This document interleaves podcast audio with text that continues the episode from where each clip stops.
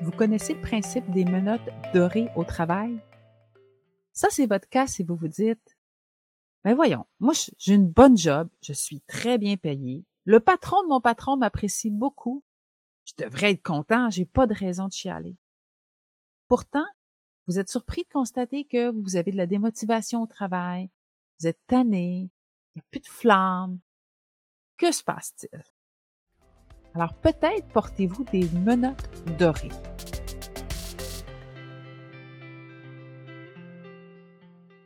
Je suis Annie Boilard, spécialiste du leadership du monde du travail. Je travaille avec la méga super équipe du réseau Annie RH. Nous sommes des spécialistes en formation, en ressources humaines, en développement organisationnel. Et aujourd'hui, je viens vous parler du principe des menottes dorées. Qu'est-ce que ces histoires de menottes dorées? Ce sont des conditions de travail qui sont démesurément généreuses, qui ont pour but d'attacher quelqu'un dans son emploi. On peut penser ici. Bon, pour certains, ça peut être un fonds de pension, ça peut être des avantages, des bénéfices. Pour certains, ça peut être aussi de nombreuses semaines de vacances payées. Pour d'autres, ça peut être un très généreux salaire, des bonus, des bonis à la performance qui sont démesurément généreux. Pour certains, ça peut être un titre professionnel plutôt pompeux, un beau bureau de travail. Tout ça, ça constitue des menottes dorées. L'enjeu, c'est que bien que ces stratégies vous attachent au boulot, hein, créent votre fidélisation, ils ne vous fidélisent peut-être pas pour les bonnes raisons. Ce faisant, vous vivez une expérience employée discutable et possiblement que votre patron aussi le ressent dans votre performance de travail qu'est-ce qui se passe? Alors, je me réfère ici aux travaux de Jacques Forêt. On va se parler de critères qui font les mobilisés, engagés au travail, plus heureux et moins assujettis à l'impact du stress, versus ceux qui vont faire qu'on va être plutôt moins motivés au travail. Donc, il y a des critères intrinsèques, des raisons, des motivations qui viennent de moi. Par exemple, J'aime ce que je fais. J'aime ça, ce boulot-là. J'aime faire ce que je réalise. J'aime le sens de ce travail-là. J'aime qui en bénéficie. J'aime pourquoi on le fait. J'aime cette contribution à la société que je fais. Parfois, je, me sens compétent. J'apprends dans ce que je fais. J'aime la gang avec qui je travaille. Il y a aussi le fait de dire, hey, j'ai de l'espace pour prendre des décisions. C'est moi qui décide en lien avec mes responsabilités. Je trouve ça motivant. Tout ça, ce sont des réalités qui sont intrinsèque à nous. Et ça, ce sont de bonnes raisons de rester au travail. Ce sont des raisons qui sont mobilisantes, qui accroissent notre satisfaction. À l'inverse, il y a des critères qui sont extrinsèques à nous. Tout ce que nous nommions tantôt, le généreux salaire, le titre pompeux, le bureau bien décoré ou avec la belle vue, tout ça, ça, ce sont des critères extrinsèques à nous. Leurs caractéristiques, d'abord, ils vont avoir un effet éphémère sur notre satisfaction, notre mobilisation et notre plaisir au travail. Donc, quand je les reçois, je suis contente, mais ça s'estompe rapidement.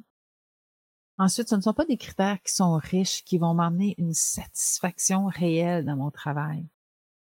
On voit les menottes se rapprocher dans ces situations-là. Pourquoi ça fonctionne, cette histoire-là? Nous avons des billets dans notre cerveau. Donc, on se souvient des biais inconscients, des raccourcis que prennent notre cerveau pour nous permettre de prendre toutes les décisions que nous devons prendre dans une journée. Ceci étant dit, dans ces nombreux biais, un s'appelle la cristallisation de la perte. Ça consiste à accroître la valeur d'une perte et de sous-estimer le gain potentiel d'une situation. Notre cerveau voit plus clairement qu'est-ce qu'on va perdre et a tendance à lui donner plus de valeur que ce que nous pourrions gagner. Là, vous commencez à voir. C'est pour ça que les menottes dorées fonctionnent si bien. C'est pour ça que les, entreprises utilisent cette stratégie-là pour retenir leur talent. Donc, qu'est-ce que je peux faire? La première chose, on se dit ça fonctionne démesurément bien parce qu'on a des biais inconscients. Le simple fait d'en parler aujourd'hui, de rendre conscient ce processus-là, déjà, c'est une première étape pour amenuiser l'impact du biais sur notre prise de décision. La deuxième chose que je peux faire. Donc là, je me retrouve dans la situation suivante. On se fait une histoire inventée. J'ai joint l'entreprise, moi, il y a 15 ans de ça. Au moment de mon arrivée, il y avait un souci avec les espaces de bureau. On manquait de bureau, puis il y avait un VP qui venait juste de quitter. Alors, temporairement, on m'a assigné ce beau bureau de vice-président.